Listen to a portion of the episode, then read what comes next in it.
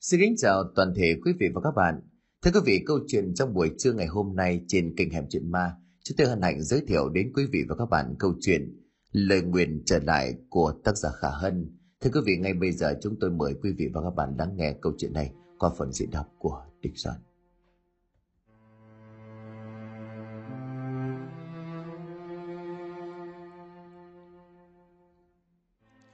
Trên bờ đê lúc xế chiều, bà Tư Khản đang quầy gánh rau của mình từ chợ về. Cả ngày nay buôn bán ế ẩm cho nên bà quyết định dọn hàng để về sớm. Gọi là ế vậy thôi chứ trên đường bà cũng tranh thủ mời chào được kha khá. Về đến nhà vừa hạ đôi đòn gánh xuống thì bà đã cất tiếng gọi. Con Thủy đâu, con Thủy đâu?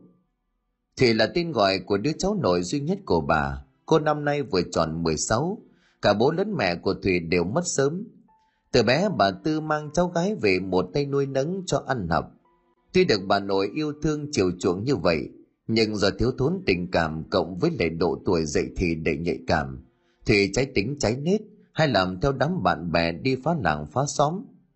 Những hành động này cũng đồng nghĩa với việc bà Tư Khản liên tục bị hàng xóm mắng vốn, thậm chí nhiều người còn dùng những lời lẽ đầy biệt thị, bảo Thùy là đồ mất dạy, thứ không cha không mẹ, biết cháu của mình hư, bà Tư chỉ đành hạ mình xin lỗi. Không may mọi người nề tình bà hiền lành lại già cả nên không ai bắt đền tiền bạc. Trở lại hiện tại sau hai ba lần gọi không thấy cháu trả lời, bà Tư thở dài thườn thượt miệng lẩm bẩm. Không biết mày lại đi phá phách ở đâu nữa rồi con, sao mà cái thân già tôi để khổ thế chứ? Vừa dứt câu thì Thủy từ ngoài đường cái đầm xe chạy vào, bà Tư khàn nheo cặp mắt đầy những vết nhăn nheo của mình rồi thẳng thốt. Trời đất ơi, Mày đi đâu mình mày ướt nhà thế hả con? Nội khỏi lo, tôi không phá gì của ai đâu. Trời nóng mấy đứa rủ nhau đi tắm sông cho mát. Tắm sông, sông nào? Còn sông nào chứ? Không sông bên thôn hạ, công nhận nó mát và sạch sẽ thật. Thế trước giờ nội cứ không cho tôi sang ấy. Trời đất ơi! và Tư há hốc mồm gương mặt lúc này biến sắc hẳn đi. Bà đứng bật dậy chạy ảo tới chỗ đứa cháu, giang tay đánh vào mông. Cái con trời đánh này ai cho mày sang bên đấy? Ai cho? Tao dặn mày biết bao lần sao mày không nghe vậy hả?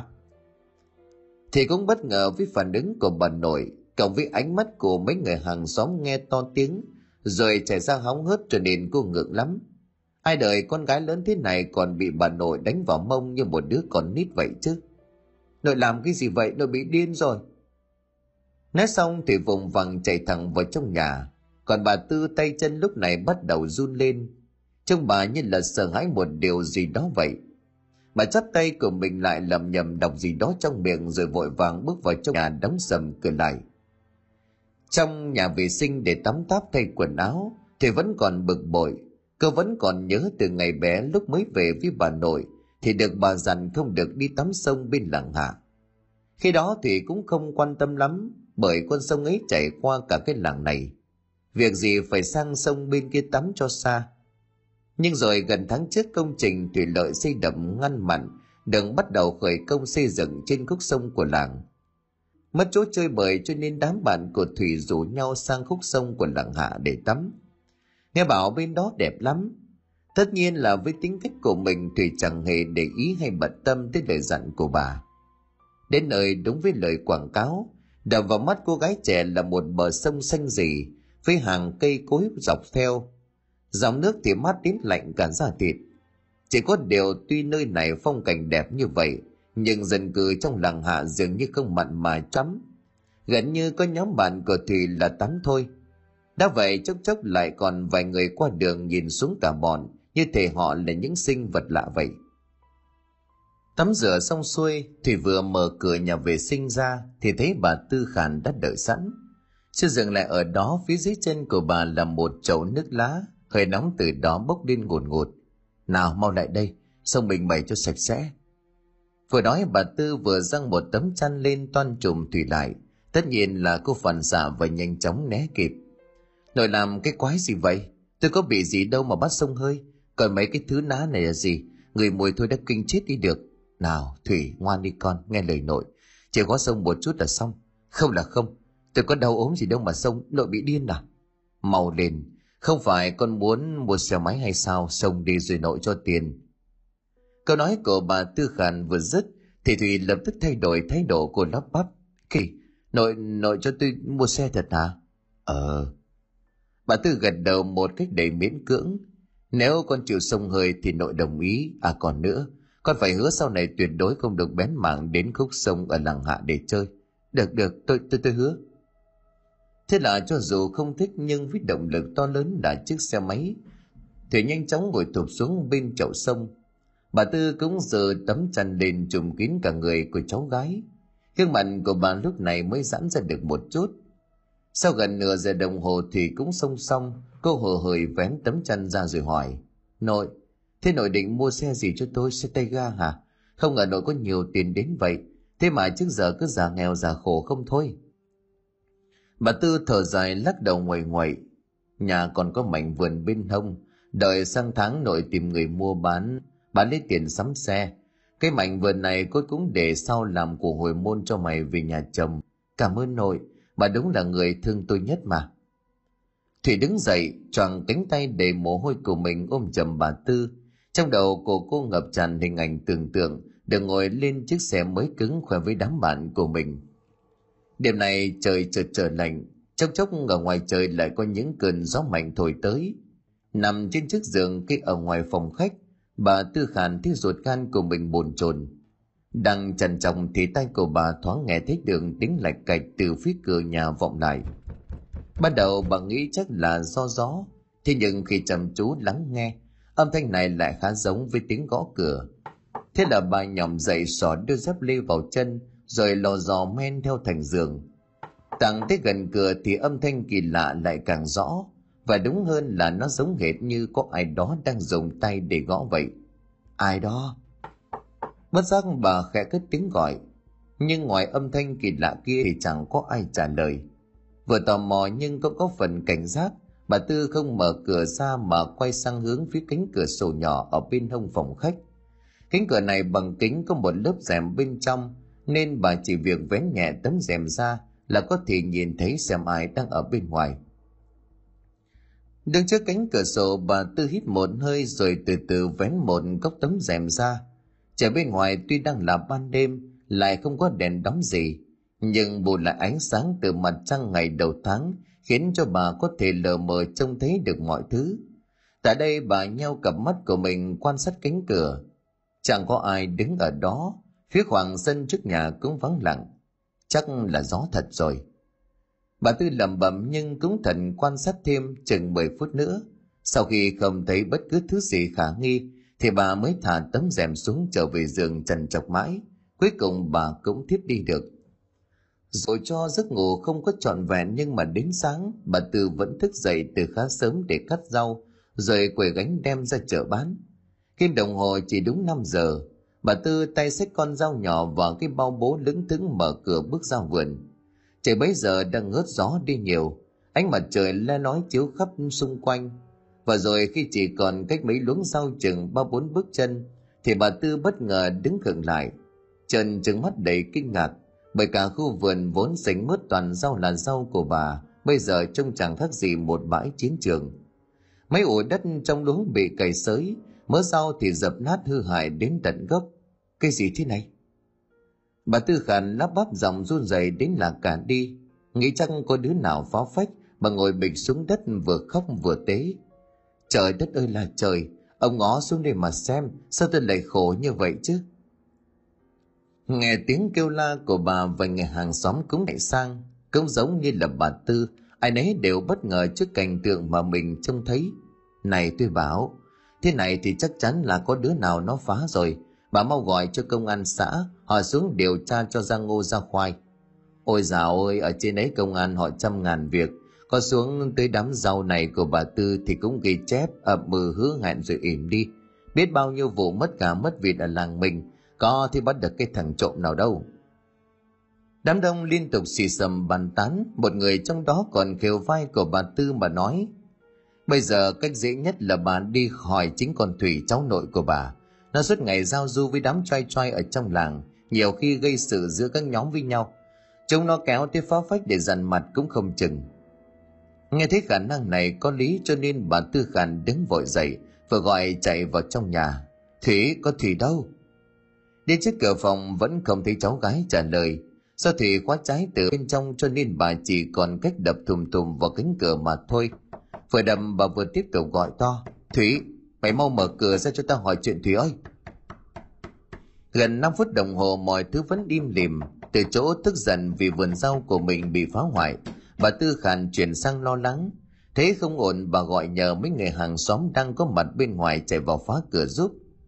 Dưới sức của bốn năm người cánh cửa phòng nhanh chóng bật tung, bà Tư chạy vội vào. Lúc này bà trông thích Thủy vẫn còn đang nằm trên giường, hai mắt nhắm nghiền lại. Thủy, dậy mau. Vừa gọi bà vừa bước tới đưa tay lanh người của cháu gái, nhưng bà cũng nhanh chóng nhận ra. Người của Thủy bấy giờ lạnh toát sắc mặt cô trắng bệt. Trời đất ơi, mày bị sao thế này? Thủy vẫn nằm im không một chút phản hồi, Thế là mấy người hàng xóm lại phải hè nhau chở cô và bà Tư lên trạm xá để cấp cứu. Chật vận hơn 2 giờ đồng hồ thì trong phòng chờ, quyết câu trả lời bà Tư nhận được từ vị bác sĩ thăm khám cho Thủy lại chỉ là một cái lắc đầu đầy khó hiểu. Cụ thể thì không sốt, không có dấu hiệu của một chứng bệnh thông thường nào, cô chỉ đơn giản là hôn mê mà thôi. Thân nhiệt dần dần cũng bình thường chứ không còn lạnh ngắt như lúc ở nhà. Tiếp theo cô được chuyển sang phòng bệnh để theo dõi thêm. Ngồi kế bên giường của cháu gái bà Tư lo lắng, những nếp nhăn trên gương mặt cứ như vậy xô vào nhau. Ánh mắt của bà chốc chốc lại nhìn sang phía của Thủy. Cơ thể của cô chẳng chút nào phản hồi. Trời đất ơi, sao cái thân già này gặp đủ thứ chuyện vậy? Cứ thế này chắc tôi chết mất sống sao nổi. Không biết có phải câu than thở của bà Tư làm lay động ông trời hay không, mà vừa dứt lời thì Thủy bắt đầu cử động ngón tay. Quá mừng rỡ bà Tư bật dậy nắm lấy bàn tay lạnh lẽo của cháu gái rồi gọi. Thủy, con tỉnh rồi hả? Cũng phải gọi đến lần thứ ba thì cặp mắt của Thủy mới mở ra. Cô nhanh như cắt bấu tay vào bà Tư miệng thiều thào. Đừng, không đi, con không đi đâu hết. Mấy từ khá là vô nghĩa này được Thủy thốt lên xong cô lại vật ra, quay trở lại trạng thái hôn mê. Khỏi phải nói bà Tư vừa lo sợ bà mếu máu lầy cháu gái. Thủy con ơi, con làm sao thế này Thủy? Thế bà Tư có vẻ không giữ được bình tĩnh mấy cô y tá ở gần đó vội chạy lại, tách bà ra khỏi Thủy. Chính sự rằng con này vô tình làm tay áo của cô bị vén lên để lộ ra những vết bầm tím. Cái gì thế này? Mấy người làm ăn kiểu gì thế hả? Cháu gái tôi bị thương, vậy mà các người bảo nó không bị sao? Nghe tin báo, ông bác sĩ bà nấy nhanh chóng xuất hiện. Trong những vết bầm của Thủy ông bất ngờ miệng lầm bầm. Không đúng. Lúc nãy tôi kiểm tra làm gì có vết thương nào. Không tin bà có thể hỏi mấy cô y tá trực phòng. Vâng, đúng vậy đó. Bà bình tĩnh lại đi, để bác sĩ khám lại xem sao. Và rồi sau một hồi kiểm tra thì gương mặt của ông bác sĩ lại càng hoang mang. Ông kéo bà Tư ra một góc rồi trình bày. Thưa bà, trường hợp của cháu gái bà quả thật là lần đầu tiên tôi gặp. Những vết bầm đạt tới tình trạng này phải được hình thành cả tuần lễ. Phần máu tù đã dần chuyển sang đen. Cứ cho là tôi có sai sót trong lúc thăm khám đi. Thế nhưng mà chẳng lẽ cháu bà bị thương trong một thời gian dài như vậy mà bà không phát hiện ra sao? Cái này... Bà tư ngập ngừng bởi quả thực thường ngày bà bận rộn bán buôn ở chợ và lại quan hệ của hai bà cháu không tới mức thân thiết cho nên khó để bà quan tâm được Thủy. Nhưng rồi bà sừng nhớ ra tới chiều hôm qua, khi mà bà lầm chậu nước sông hơi cho cháu gái. Lúc này Thủy vừa tắm xong, cô mặc một chiếc áo thun hai dây để lộ ra cả cánh tay bên ngoài. Và đúng thật lúc ấy bà không trông thấy bất cứ một vết bầm tím nào. Thôi, cứ để tôi dán mấy miếng cho cô ấy uống thuốc tàn máu bầm thử xem thế nào. Có gì tôi cập nhật tình hình cho bà được rõ.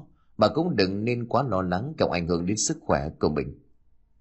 Nói xong ông bác sĩ quay lưng rời đi. Bà Tư thì có vẻ không quan tâm đến lời nói của đối phương cho lắm. Bởi trong đầu của bà bây giờ đang có một luồng suy nghĩ chiếm trọn.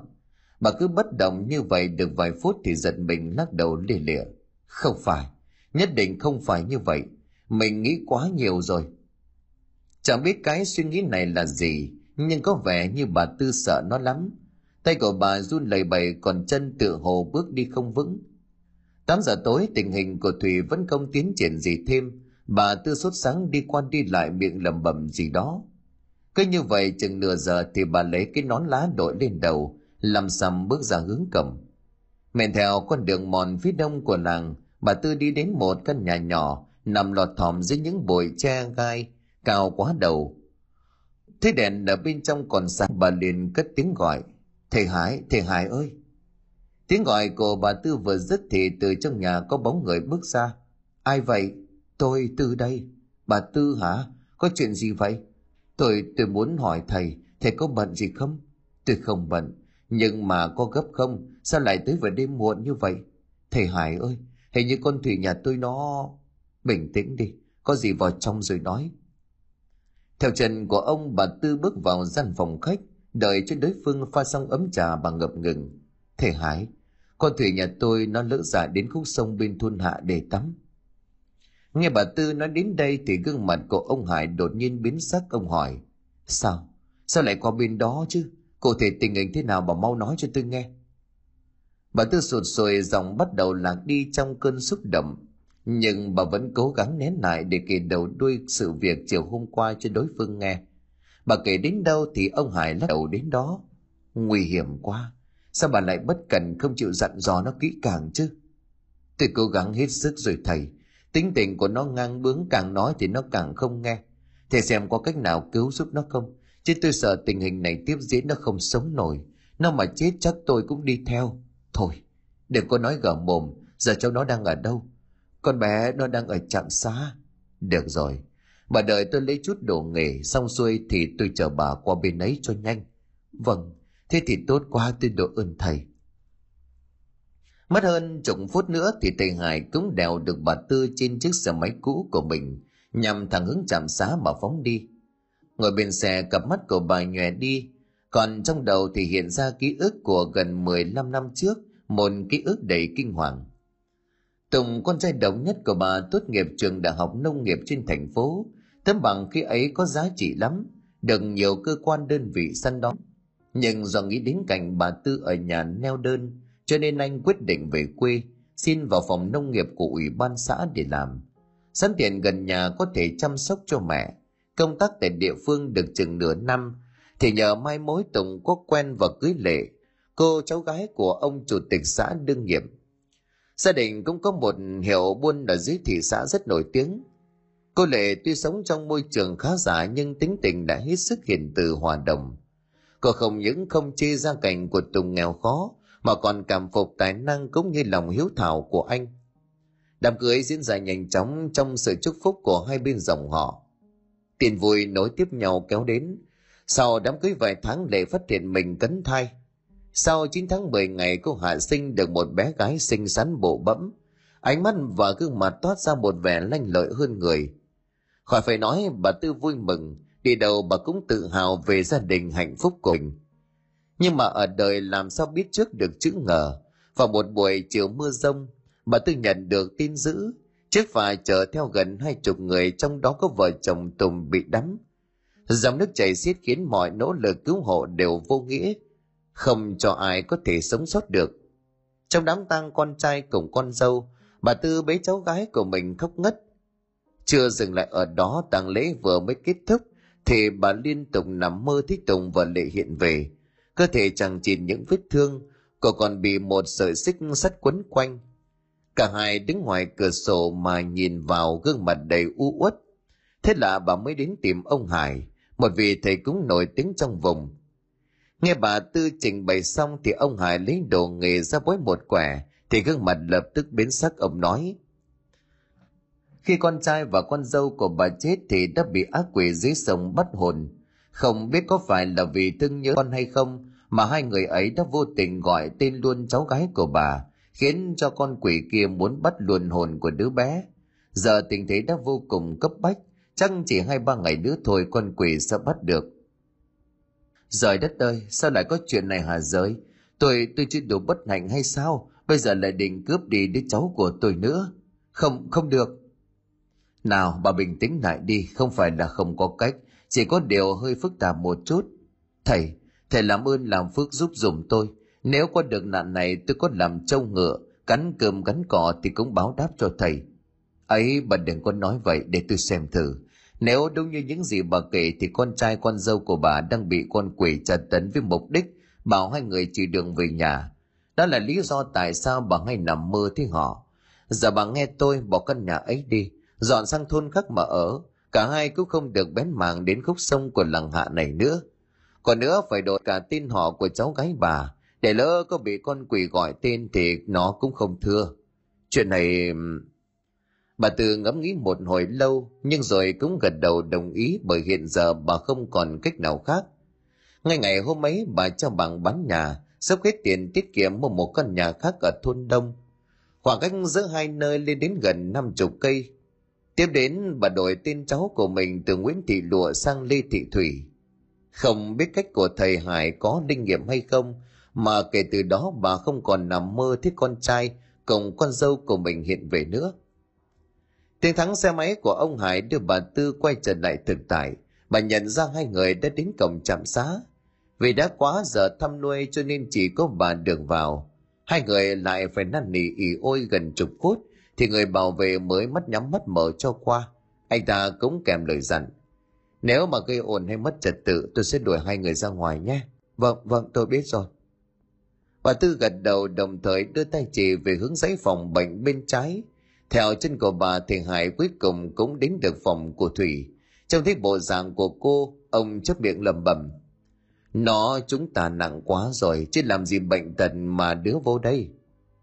Nói xong, ông không tiến tới giường bệnh của thùy mà vội vàng chạy khắp bốn góc phòng. Mỗi góc ông lấy từ trong túi đồ nghề ra một lá bùa nhỏ, vo lại rồi đặt xuống. Vừa đặt xong, ở góc quấy thì ngoài trời bất chợt nổi cơn gió lớn tiếng lá cây xào xạc kèm thêm âm thanh của những phòng bên đập rầm rầm. Ấy vậy mà thật kỳ lạ, trong phòng bệnh của thì mọi thứ vẫn hết sức im lìm mặc cho cánh cửa sổ đang được mở toang. Nếu như bình thường thì chắc mấy tấm rèm mỏng tanh bên trong đã bị thổi tung lên. Khoảng hơn năm phút thì cơn gió kia yếu dần rồi ngưng hẳn, thầy hải nhếch mép cười nhạt một cái bước vào giường của thủy. Tại đây ông lấy ra thêm một túi buồn nữa, rồi nhét xuống dưới gối của cô đúng lúc này thì thủy bừng tỉnh cô mở to cặp mắt của mình chừng chừng nhìn ông nét mặt của cô hiện rõ vẻ kinh hãi đến tột cùng Bà Tư lúc này cũng chạy đến thẳng thốt. Thủy ơi, con tỉnh dậy rồi hả? Thủy ơi, con làm cho nội lo quá. Nội ơi, con sợ, con thi ma quỷ nhiều lắm. Sợ hai bà cháu làm mồn cho đi Đông Hải liền nhắc. Nào, cả hai bình tĩnh lại. Nói bé cái mồm thôi, kẻo bảo vệ và đuổi cổ ra hết bây giờ. Nhớ đến người bảo vệ ban nãy bà Tư gần gù đưa tay vỗ lưng an ủi cháu. Bình tĩnh đi con có nội đây, không ai làm hại được con nữa đâu. Đây là thủy đưa mắt nhìn về phía thầy hải. Ánh mắt có vẻ dè chừng. Đừng lo ta đến đây là để giúp cô. Nào bây giờ hãy kể cho ta nghe trong lúc hôn mê cô chồng thấy thứ gì. Câu hỏi của ông hải như gợi lại Thủy những ký ức kinh hoàng. Cô sợ tới mức mà chân tay run bần bật cũng phải mất vài phút thủy mới có thể kể dẫn câu chuyện vẫn còn có đôi chút ngắt quãng sau khi xong chậu nước thuốc của bà nội, con thấy người của mình mỏi lắm, ăn cơm cũng không còn ngon. Đêm đó vừa mới chợp mắt thì con cảm giác dường như có người nào đó kéo chân của mình. Nhưng cho dù cố gắng ra sao cũng không tài nào thức dậy được. Cứ mơ mơ màng màng rồi đột nhiên con nghe thấy có tiếng gọi. Nguyễn Thị Lụa, Nguyễn Thị Lụa. Cái giọng mà gọi con trầm khàn lại còn vang vang, nghe ghê lắm. Con mở mắt ra thấy xung quanh chỉ toàn một màu đen. Còn có cất tiếng gọi bà nội nhưng không ai trả lời.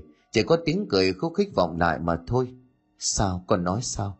Người ta gọi tên nguyễn thị lụa ư? Vâng người ta gọi vậy. Nhưng con đâu biết nguyễn thị lụa là ai? Tên con là ông hải liền giơ tay ngăn lại. Đừng nói đừng nói tên họ của con già. Cứ như vậy kể tiếp đi dạ vâng thủy tuy không hiểu gì nhưng cũng gật đầu làm theo câu chuyện được cô kể tiếp Mơ màng không biết bao lâu thì con lại thấy chân mình bị kéo. Nhìn xuống dưới thì con muốn chết ngất bởi có hai bóng người một nam một nữ mặc bộ đồ trắng toát đang nắm chân của mình. Trông họ đáng sợ lắm. Dường như không phải người bình thường khi da rẻ nhợt nhạt, tóc tài của người nữ rũ rượi, phủ xuống hết cả gương mặt. Sợ quá con ruột chân lại toàn định vùng lên bỏ chạy thì nhận ra. Cả người như là bị dính xuống giường, không tài nào cử động được Chờ hết lúc này từ phía sau lưng ngay người kia lại có thêm cây bóng nữa.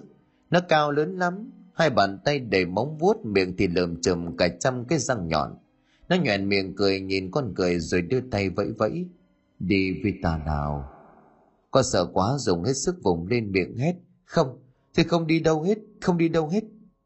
Tiếng cười nó càng lúc càng to, rồi con thấy hai mắt của mình mở đi cho đến lúc nãy tỉnh dậy, thì thấy ông này và nội. Nghe cháu gái để đến đây thì gương mặt của bà Tư đã tràn ngập nước mắt. Bà ôm chặt cháu gái vào trong lòng, đưa cặp mắt cầu cứu nhìn sang phía thầy Hải. Còn ông thì từ nãy đến giờ vẫn giữ thái độ đăm chiêu. Nên ngồi hồi lâu ông nói, công may là con quỷ ấy nó chưa biết được tên họ của con, thế tình hình vẫn còn cứu chữa được. Bây giờ bà cứ ở đây, sáng mai làm thủ tục cho con bé xuất viện về nhà. Nó không có bệnh tật gì cả, ở lại chỉ tổ thêm bất tiện. Mà trước khi về thì nhờ hàng xóm hay là bà con qua phát quang, dọn dẹp hết mọi thứ trong sân vườn. Nhớ dặn họ nếu thấy chỗ đào đất mà có mùi hôi tươi bốc lên, thì mau mua vôi bột với gạo nếp đổ xuống. Ông quay sang phía Thủy rồi nói, con về nhà rồi nhất định không được ra ngoài chơi. Phải đợi ta làm phép xong xuôi thì mọi việc mới ổn. Và lại trong thời gian này cũng phải ăn chay. Đừng có đụng tới thịt cá hay những thứ đồ ăn tanh hôi có nghe rõ không? Bà Tư và Thủy đồng loạt gật đầu. Ông Hải ra vẻ hài lòng tiếp đến đông Bảo Thủy và bà Tư nằm xuống nghỉ ngơi, còn mình thì xin phép ra về. Ông Hải đi khỏi thì Thủy cũng nằm ngồi trên giường, bà Tư lúc này cũng bắt đầu nhận ra cơ thể của mình cần được nghỉ ngơi. Bà ngồi tựa lưng vào chiếc ghế đầu kế bên giường Thủy, tay đấm thùm thùm vào ngay đầu. Được một lúc thì hai mắt của bà mở dần từ từ thiếp đi. Những tưởng đâu đây là khoảng thời gian nghỉ ngơi bình yên hiếm hoi. Nhưng chỉ vừa chợp mắt được chục phút thì bà Tư lờ mờ trông thấy dường như có hai bóng người đang đứng trước cửa phòng. Đến khi nhìn rõ hơn thì hỡi ôi, bà nhận ra hai cái bóng này không ai khác chính là Tùng và Lệ. Cả hai trông y hệt như miêu tả của Thủy ban nãy. Họ đứng ngay ngoài cửa phòng đưa mắt nhìn chằm chằm về phía của Thủy. Bà Tư đứng phát dậy chừng mắt. Chúng mày có thôi đi không? Chết rồi sao không chịu siêu thoát ở lại đi làm gì? Muốn hại cả con chúng mày hả? Nghe bà Tư mắng Tùng quỳ sụp xuống, chắp hai tay cùng mình lại rồi lại lấy lại để. Lại đứng kia bên cũng đưa tay áo trắng thoát của mình lên lau nước mắt. Thì không nói được câu nào nhưng mà có thể cảm nhận được cả hai có nhiều điều muốn giải bày. Chứng kiến con trai và con dâu của mình như vậy, bà Tư cũng có chút mùi lòng. Nhưng còn chưa biết phải làm gì thì một cái bóng đen từ đâu bay tới, hất văng Tùng sang một bên. Cái bóng đen hiện ra là một con quỷ với thân hình gấm ghiếc, nó chừng mắt bóp chặt cổ của Tùng. Lệ thì quỳ mọp xuống vái lạy nó. Chồng thấy như vậy bà Tư lao ra miệng gọi lớn. Thả con tao ra, thả con tao ra.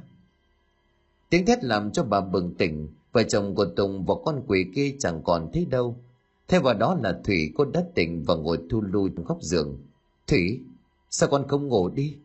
Nội cũng trông thế rồi phải không? Câu hỏi của cháu gái làm cho bà Tư cựng lại. Bà biết Thủy đang nói về cái gì. Thủy bước xuống giường tiếp tục hỏi. Nội, nội có chuyện gì giấu con phải không?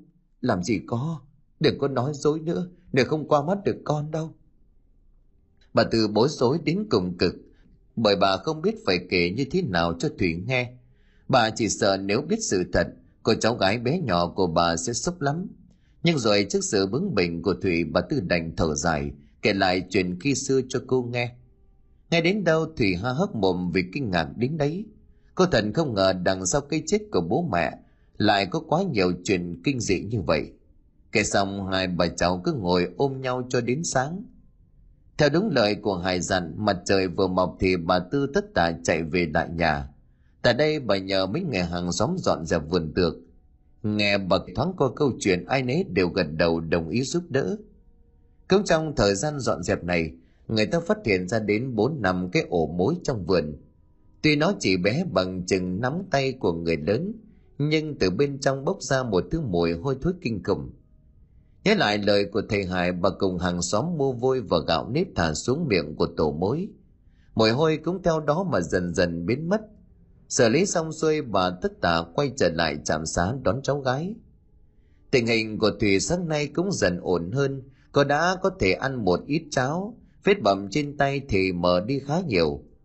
Bà Từ vui lắm nhất là nhận ra thích độ của Thủy đối với mình không còn ngỗ nghịch cộc cằn.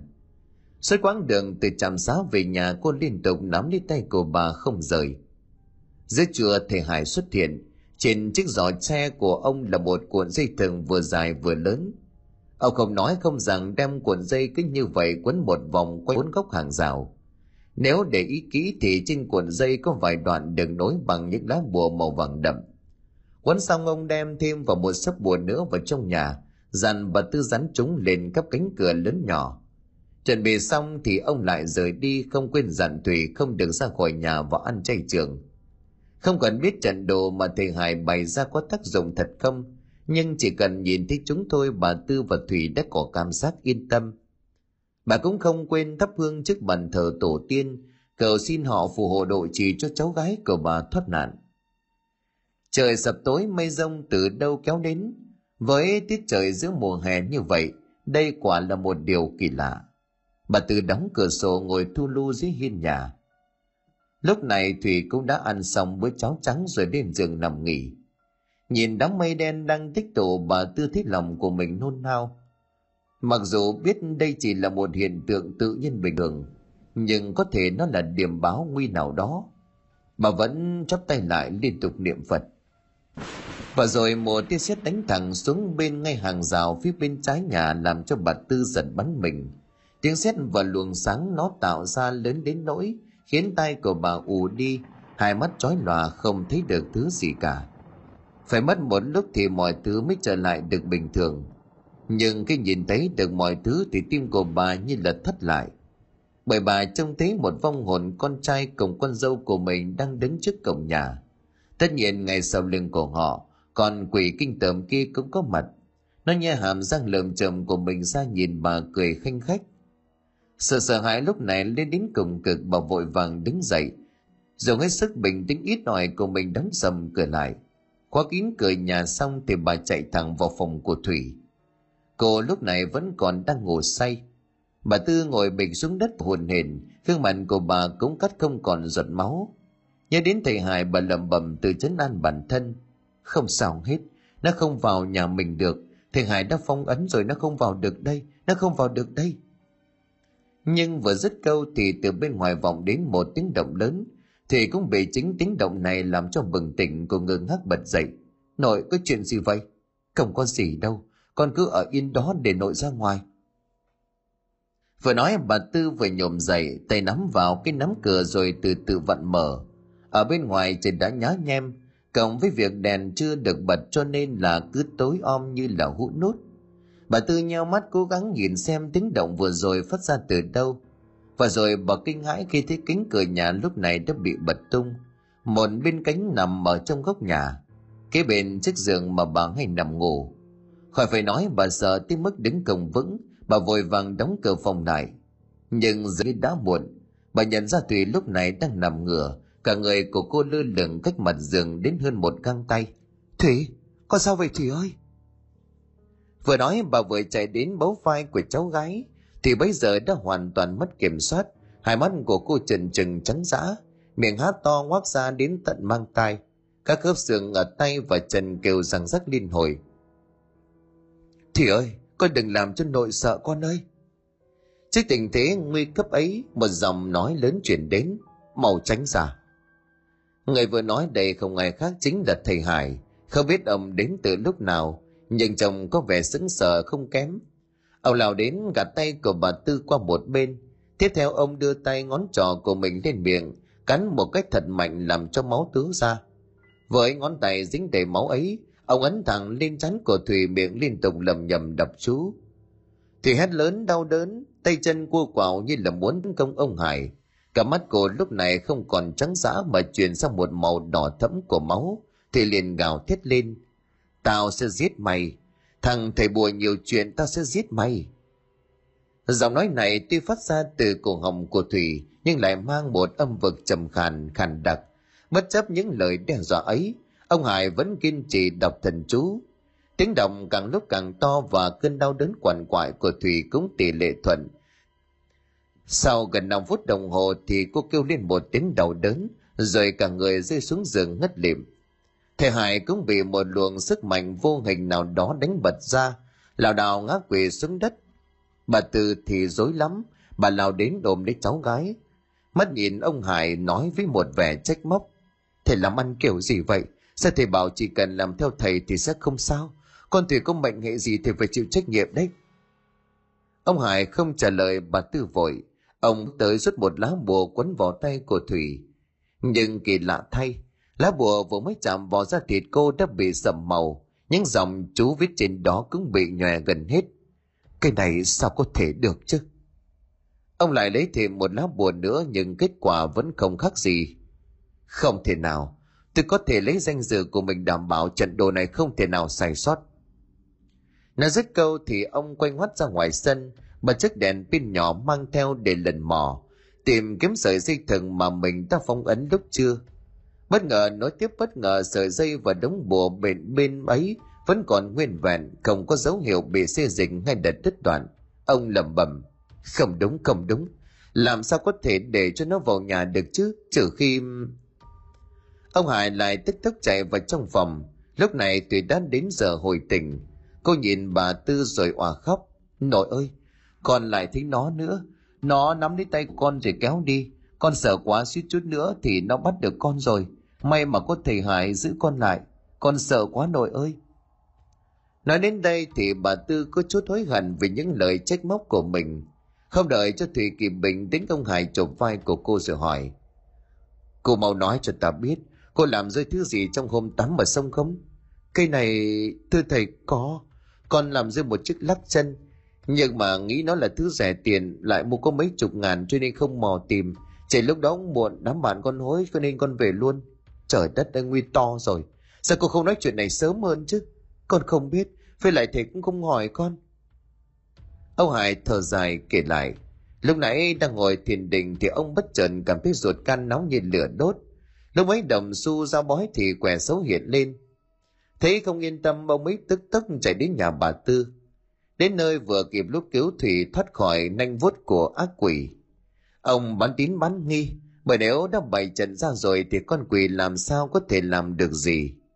Thế nhưng mà nếu như nó có sợi dây lắc chân của Thủy từ đầu thì mọi chuyện phức tạp hơn rất nhiều. Bà Tư sốt ruột rồi gặng hỏi. Thầy Hải, cái lắc chân con bé bị mất nó nghiêm trọng tới mức như vậy sao? Không những là nghiêm trọng, mà muốn bảo vệ cháu gái của bà bây giờ không còn dễ dàng như trước.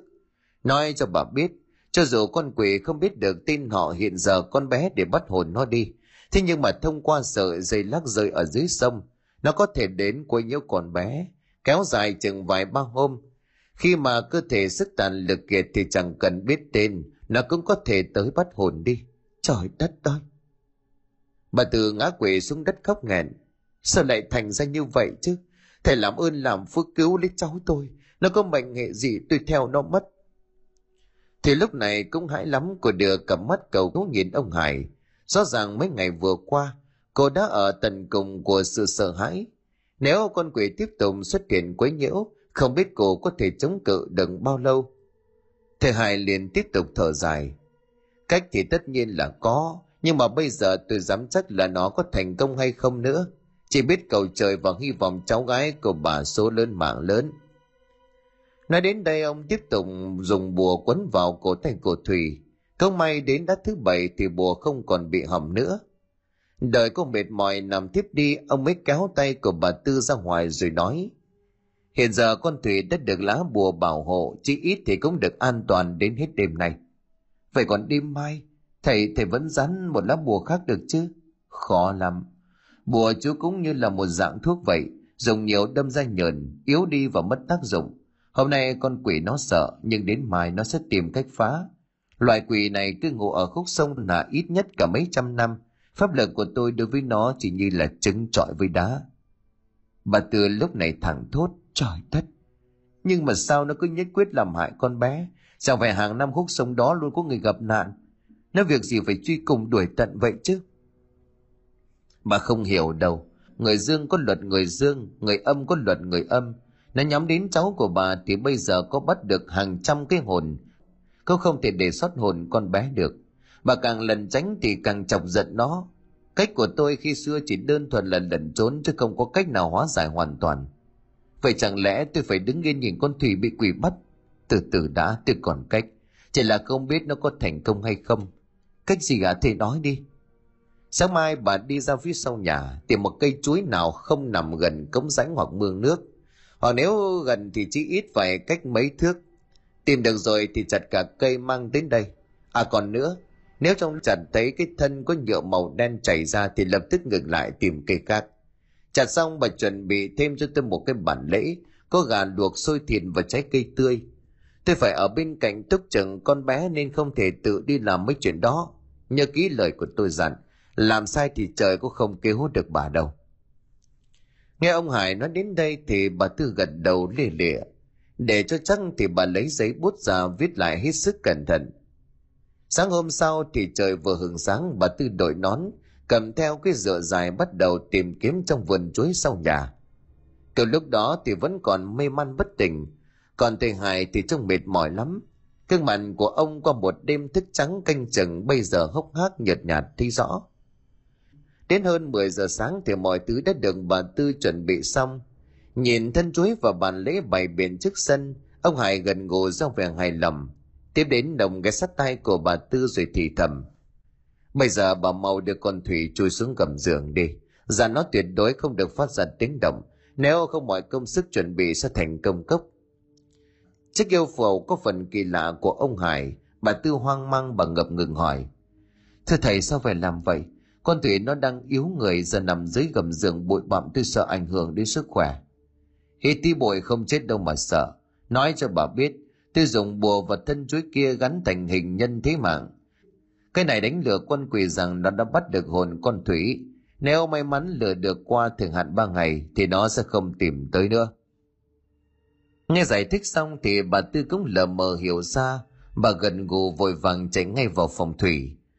Vô đến nơi bà thấy cháu gái của mình rất tỉnh dậy, bà thuật lại những lời của thầy Hải cho cô nghe. Tất nhiên là trong giờ phút này thì không thể không làm theo. Sau khi sắp xếp cho cháu gái ở dưới gầm giường xong, bà Tư còn cần kéo đống dưng hòm đựng vật dụng che lấp lại. Ở ngoài sân thầy Hải bắt đầu làm phép Đầu tiên đông đặt thân chuối nằm trên bàn lễ, dùng dao cắt gọn cho nó thành một hình nhân với đầy đủ đầu tay chân. Tiếp đến là một lá bùa được ông vẽ đầy những chữ tượng hình ngoằn ngoèo ở một mặt. Mặt còn lại thì ghi họ tên Nguyễn Thị Lụa và ngày sinh tháng đẻ của Thủy. Vẽ xong ông quấn nó quanh cổ cái hình nhân bằng thân chuối. Trong hơn một giờ đồng hồ của buổi lễ, ông Hải liên tục niệm chú, phun rượu trắng và rắc cho hương lên hình nhân thế mạng của mình. Tiếng đọc chú cứ như vậy ngân nga cho đến tận khi mặt trời sụp xuống sau núi thì ông Hải mới ngừng lại. Gương mặt của ông lúc này phờ phạc, còn kèm theo cả những cơn ho không ngừng. Thấy lo lắng, bà Tư rót cho ông một cốc nước mát rồi hỏi, Thầy, thì mệt quá rồi thì nghỉ một lát. Khẩm, tới lúc này đâu có thời gian để nghĩ đến việc đó. Con Thủy sao rồi bà lo liệu xong chưa? Rồi rồi, tôi dặn nó rồi, tuyệt đối không dám lên tiếng đâu. Vậy thì được rồi. Ông Hải gần gù miệng lầm bầm gì đó, uống hết cốc nước mát, trong bồng có vẻ tươi tỉnh hơn được đôi chút. Phần chính của buổi lễ bây giờ mới thực sự bắt đầu. Ông Hải đem hình nhân bằng thân huyết của mình đặt lên giường của Thủy. Mấy cánh cửa sổ trong phòng cũng được mở toang. Bà Tư không dám đứng gần chỉ nấp trong phòng, Thậm chí bà còn không nhìn xuống phía gầm giường vì sợ ánh mắt của mình sẽ làm kế hoạch bị bại lộ. Chuẩn bị xong xuôi đầu đó ông Hải ngồi tu lu trên chiếc ghế gỗ, hai mắt nhìn chằm chằm về phía giường. Và rồi điều ông chờ đợi cuối cùng cũng đến. Ngoài cửa sổ gió bắt đầu thổi lớn, ở trong phòng có thể nghe rõ âm thanh xào xạc của đám lá khô bay loạn xạ trên đất. Và rồi bà Tư trong thế ngày giữa sân nhà của mình có một bóng đen to lớn, nó lừng lững đứng như vậy, hướng cả mắt đỏ ngầu nhìn chằm chằm về phía giường. Bà Tư sợ hãi cho nên nhắm tịt mắt lại, hai tay đưa lên chấp trước ngực, miệng lầm bầm niệm Phật. Phải mất chừng hơn 5 phút sau, khi mà bà Tư mở mắt trở lại thì hỡi ôi, cái bóng đen kia đã tới trong vòng nó đứng tựa hồ như là đụng tới trần nhà. Bà há hốc mồm tay chân run rẩy bấu víu vào cái kia móc quần áo, còn thầy Hải ông lúc này cũng hồi hộp lắm, hai mắt nhìn chằm chằm dõi theo từng hành động của bóng quỷ kia. Nó vườn qua vườn lại xung quanh rừng một hồi thì ngừng lại, áp sát cái hình nhân của thầy Hải. Một lượng sức mạnh vô hình nâng đầu thân hình lên. Lá bùa cũng theo đó phấp phới lên trên phần cổ. thầy hải lúc này liền lầm bầm gần được rồi, gần được rồi hai bàn tay của ông nắm chặt, ánh mắt tràn đầy hy vọng nhưng thật không ngờ trong giây phút quan trọng, con quỷ lại ném cái hình nhân vào vách tường cầm lên một tiếng, rồi quay sang phía ông hải khỏi cần đoán cũng biết cái kế hoạch lừa quỷ của ông đã thất bại nó nhanh như là cắt lao tới nhấc bổng ông lên. Cần kể nguy hiểm, ông hải nhắm mắt, dùng răng cắn chặt một phát thật mạnh vào đầu lưỡi của mình, rồi phun số máu đang ứa ra vào con quỷ. Chúng đòn nó lùi lại gầm lên một tiếng đình tài nhức óc. Hai mắt của nó không chỉ đỏ ửng mà còn sáng quắc cả lên. Cả gian phòng lúc này hoàn toàn bao phủ bởi màu đỏ từ trong mắt của nó phát ra. Ông hải rơi tự do xuống nền đất ngất lịm những gì mà ông nhìn thấy trước khi hai con mắt tối là hình ảnh cái bóng lao vút ra ngoài cửa sổ. Đến khi tỉnh dậy, ông hải nhận ra mình đang nằm ở trên chiếc giường nhỏ ngoài phòng khách. Kế bên là bà tư. Ông ngồi bật dậy, toan chạy vào trong phòng thì bà tư đưa tay ngăn lại. Thì đừng vào, con bé đang ngủ. Bà vừa nói vừa đưa cặp mắt buồn rười rượi nhìn ông. Ông hải ngồi phịch giường lắc đầu. Tôi thất bại rồi. Con quỷ này nó tinh danh quá hệ nhân thế mạng kia đã được xin bùa phép đầy đủ, nhưng tiếc là không phải vật sống nên không thể lừa được nó. Lúc nãy nó trúng máu của tôi cho nên sợ bỏ đi. Tuy nhiên đây chỉ là biện pháp tạm thời. Nếu lần sau tới, tôi sợ có cắn đứt cả lưới để phun máu cũng không làm cho nó sợ. Thế bây giờ còn cách nào không ạ? À? cách cả chắc là không còn đâu. Thôi, bà đừng đau buồn đâu cũng là số phận. Để một chút để tôi làm phép thỉnh mời chư vị thánh thần gia hộ kéo dài thời gian cho con bé, chắc cũng được thêm hai ba hôm nữa. Trong thời gian ấy bà chịu khó nấu mấy món con bé thích, hỏi nó có tâm nguyện gì không, giúp được thì giúp. Nghe ông hải nói như vậy thì bà tư không ngăn nổi cơn xúc động của mình. Cả mắt của bà nhớn lên nhăn nhúm, hai hàng nước mắt cũng từ đó mà chảy ra tràn ngập sự bi thương. Ai mà có ngờ từng tuổi này mà bà chẳng được yên tận hưởng tuổi già hạnh phúc bên con cháu thầy hải đứng lên lấy đống đồ nghề của mình, vừa gõ chuông xong thì ông vừa niệm chú. Mấy lá bùa cũng được ông dán ở quanh nhà. Xong xuôi ông thở dài ra một hơi. Tuy không nói ra nhưng có lẽ cũng nhìn thấy được sự bất lực của một bậc pháp sư nổi danh như ông. Kim đồng hồ chỉ đến gần nửa đêm, thầy hải vì hao tổn sức lực cho nên thiếp đi. Khẩu khí trong nhà lúc này ảm đạm đến nao lòng bà tư đứng dậy khỏi ghế lò mò tiến đến phòng của cháu gái. Vừa mới hé cửa, bà trông thấy thủy trong tư thế nửa nằm nửa ngồi. Cô tựa lưng vào vách tường nhìn ra ngoài cửa sổ. Nhận ra bà tư, cô miếu máu cất tiếng. Nội ơi! Lần đầu tiên bà tư nghe được tiếng gọi đầy chiều mến như vậy, bà chạy ào vào hai bà cháu ôm nhau mà khóc. Nội ơi! Con sắp chết phải không? Không ai bảo vậy phổi vui cái mồm đi, con làm sao mà chết? Bà có nhờ thầy hải xem bói, ông ấy bảo con sống dài lắm, đến cả trăm tuổi đó. Nội đừng lừa con con biết mình không sống được bao lâu nữa. Lúc nãy khi tiếp đi, còn thấy bố mẹ hiện lên, nhìn con khóc đến đỏ cả mắt.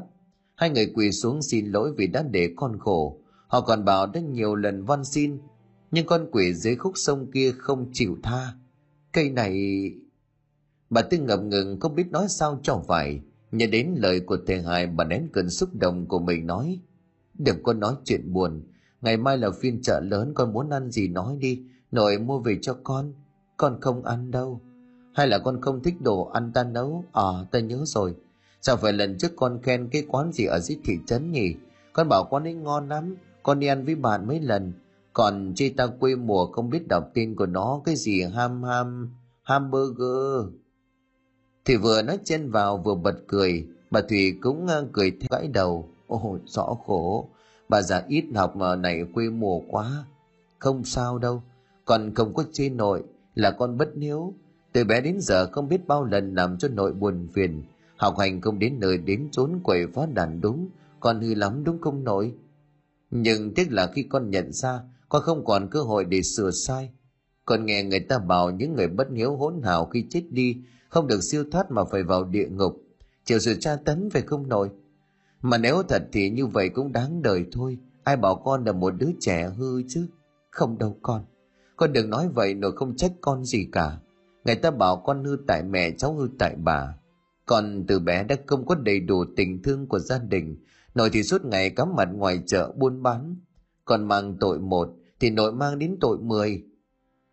Nói xong hai bà cháu cứ ôm nhau khóc cả đêm. Sáng hôm sau, không khí trong nhà vẫn chưa vơi bớt sự ảm đạm. Bà Tư đổi nón lá tay sách giỏ sách để đi chợ. Thằng Hải vẫn nán lại nhà để giúp Thủy an toàn được ngày nào hay ngày ấy.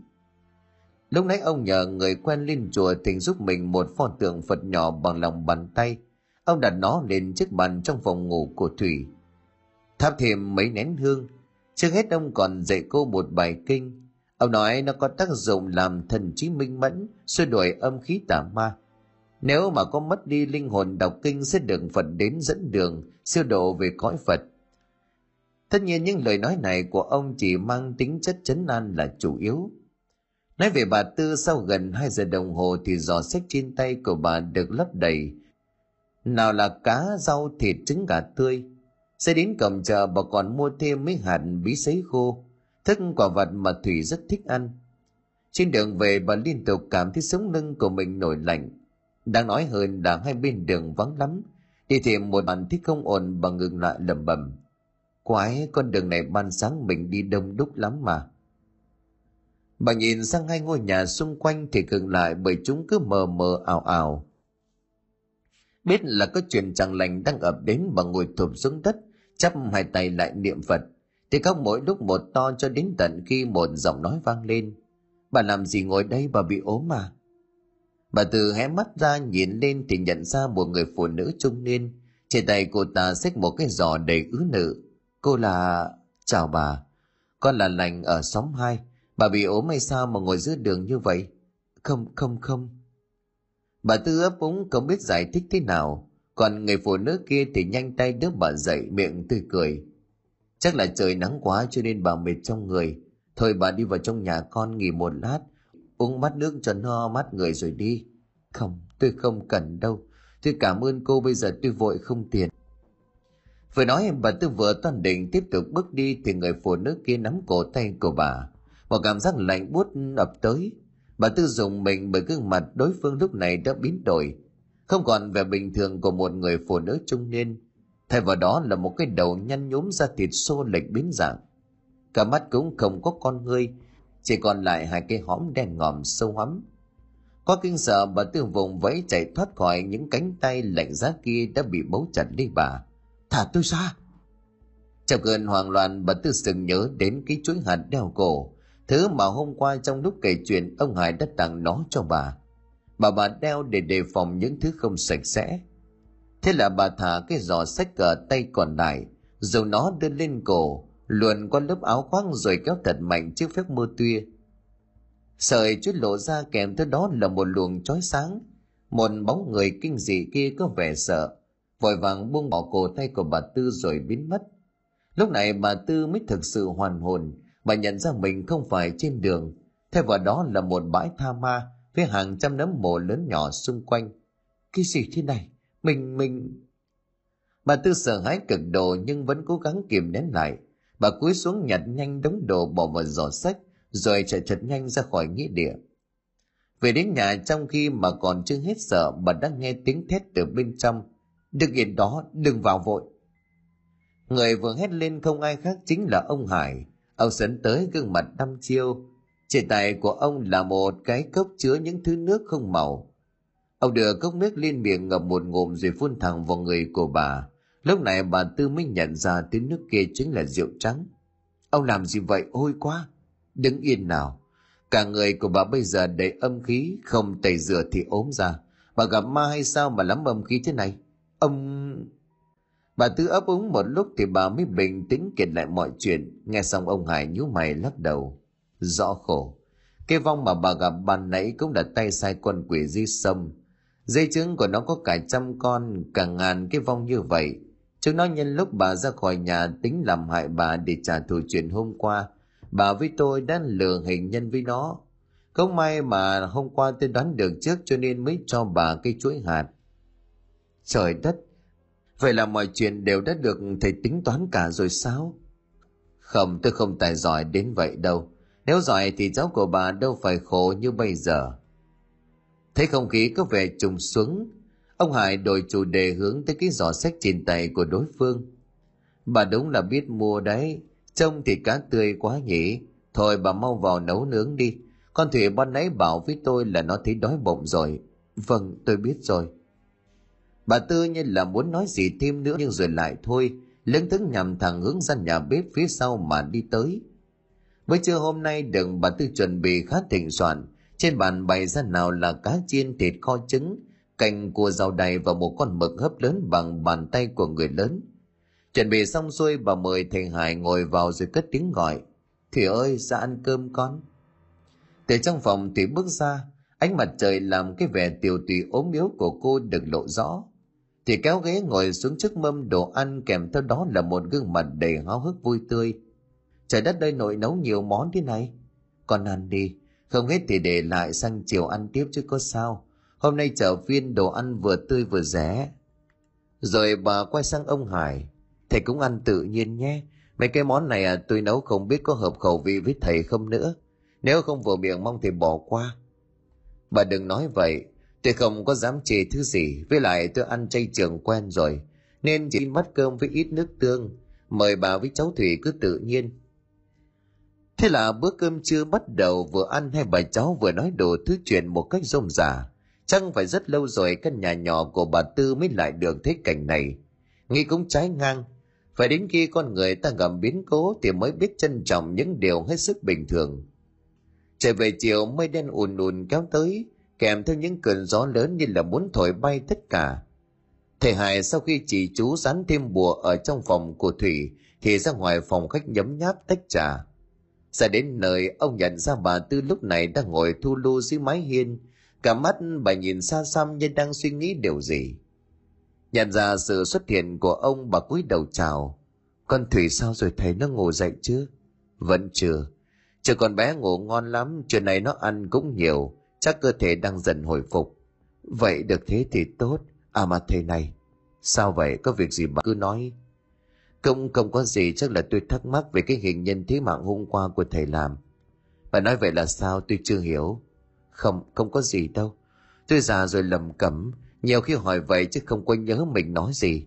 Và lại việc đó là nghề của thầy tôi người trần mắt thì sao biết gì để xem?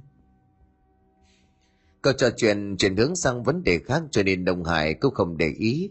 Ông pha một nấm trà bắc, rót một ly rồi bắt đầu nhấm nháp. Khoảng hơn 6 giờ thì bà Tư vào phòng gọi Thùy dậy để ăn tối. Thật đúng là bây giờ trông cô tươi tỉnh hơn rất nhiều. Bà vui lắm liên tục nắm lấy tay của cháu gái thật chặt. Bữa cơm diễn ra với mấy món ăn như lúc trưa. Ăn xong bà Tư lật đật xuống bếp, bưng lên hai chén chè đậu đen, bà đưa cho thủy và ông hải mỗi người một chén mời thầy với thủy ăn chè cái này là đồ chay nên là mong thầy đừng từ chối còn với thủy đây là món mà con thích nhất đấy. Nội có cho vài miếng gừng thái mỏng ăn ấm người lắm. Tất nhiên là không ai từ chối. Hai người vừa ăn vừa tấm tắc khen trẻ bà tư nấu ngon. Không quá ngọt và thơm mùi đậu đen đặc trưng. Ăn xong thủy trở về phòng của mình. Còn thì Hải tiếp tục bài trì chú, cầu thánh thần gia hộ của mình. Nhưng đọc trên đường nửa bài ông bắt đầu thích cơn buồn ngủ ập tới. Nó nhanh tới nỗi chưa kịp phản ứng gì, hai mắt của ông nhíu lại ngã ra nền đất trong vô thức. Dậy, dậy đi, mau dậy đi. Tiếng người gọi làm trông Hải hồi tỉnh dậy. Ông lờ mờ nhận ra mình vẫn còn nằm trên nền đất nhà bà Tư. Tiếng người vẫn còn vang lên không ngớt. Mau dậy đi ông, mau dậy đi, cứu người đi. Lúc này ông Hải mới thấy hai cái bóng đứng trước mặt của mình. Tuy nhiên cả mắt của ông vẫn nhìn chưa rõ. Ông toan của tay bấu vào thành ghế đứng dậy. Rồi mắt tìm mấy cái ông có chút bất ngờ. Bởi phòng lúc này lại chẳng có ai. Ông lầm nhầm. Hai cái bóng vừa rồi không lẽ... Bà Tư, bà Tư đâu rồi? Thủy Thủy ơi! Không có bất cứ một âm thanh nào vang lên. Ông không chần chừ nữa lao thẳng tới phòng của Thủy và rồi khi cánh cửa mở toang thì đập vào mắt của ông là một cảnh tượng kinh hoàng. Ở trên giường một cái thân người bị nhấc bổng lên không trung quằn quại trong đau đớn.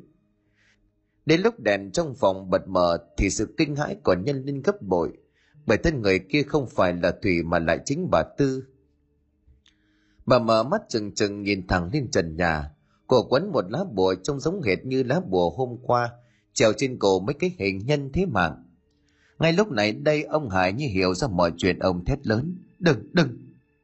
Nhưng có vẻ đã muộn. Bà Tư há hốc mồm gương mặt teo tóp đi như thể sinh khí đang dần bị hút cạn. Chỉ trong nháy mắt, bà rơi xuống nghe thụp một tiếng. Cả người cứng đờ không một chút phản ứng. Cậu lúc đó bên ngoài cửa sổ vòng lại tiếng người ồm ồm đầy kinh dị. Gió lớn nổi lên chừng 10 phút thì im lặng. Tất cả rơi vào một bầu không khí tĩnh lặng như chưa có gì xảy ra. Ông Hải tiến tới đưa tay kiểm tra. Lúc này bà Tư hồn đều khỏi xác. Chưa dừng lại ở đó, ông phát hiện Thủy đang nằm dưới gầm giường. Cậu vẫn còn hôn mê, tay chân bị trói. Miệng cũng được nhét một búa rẻ lau kín mít. Ông Hải thẫn thờ nói với giọng để bất lực. Trời đất! Bà Tư bà lấy mạng mình đổi quân Thủy sau hả? Gần một tuần trôi qua thì đám tang của bà Tư cũng đã được hoàn tất. Người ta kết luận bà vì tuổi cao mà mất vì trụy tim. Nhưng sự thật đằng sau chắc chỉ Thủy và ông Hải được biết. Trên cất bà xong nhiều người đồn đoán cho rằng Thủy đã được tự do. Chắc sắp tới cô bán hết nhà cửa ruộng vườn lấy tiền ăn chơi cũng nên. ấy vậy mà Thủy lại trở thành một người chẳng ai ngờ tới. Cô dùng số vốn ít nọ bà nội để lại để đi học nghề thợ may. Với sự lanh lợi và cầu tín của mình Thủy tốt nghiệp khoáng học sau chỉ hơn 2 tháng. Rời ghế nhà trường cô trở về mở một hiệu may nhỏ, nhận may xịt đủ loại quần áo. Sự thay đổi này làm cho ai nấy đều bất ngờ. Một thời gian sau Thủy quen một chàng giáo viên mới về quê làm việc. Gia đình anh ta cũng thuộc dạng đàng hoàng. Nhất là sau khi nghe về tuổi thơ bất hạnh của Thủy, họ lại càng yêu thương cảm mến cô hơn – Ngày xuất giá về nhà chồng thì còn xin được gia đình nhà chồng cho mang theo tấm di ảnh của bà nội để thờ phượng. Tất nhiên là không ai nỡ từ chối cô cả.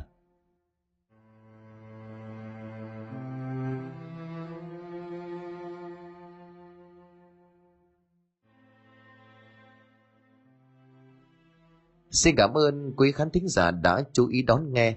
Xin kính chào, tạm biệt quý vị và xin hẹn gặp lại quý vị và các bạn trong những câu chuyện tiếp theo.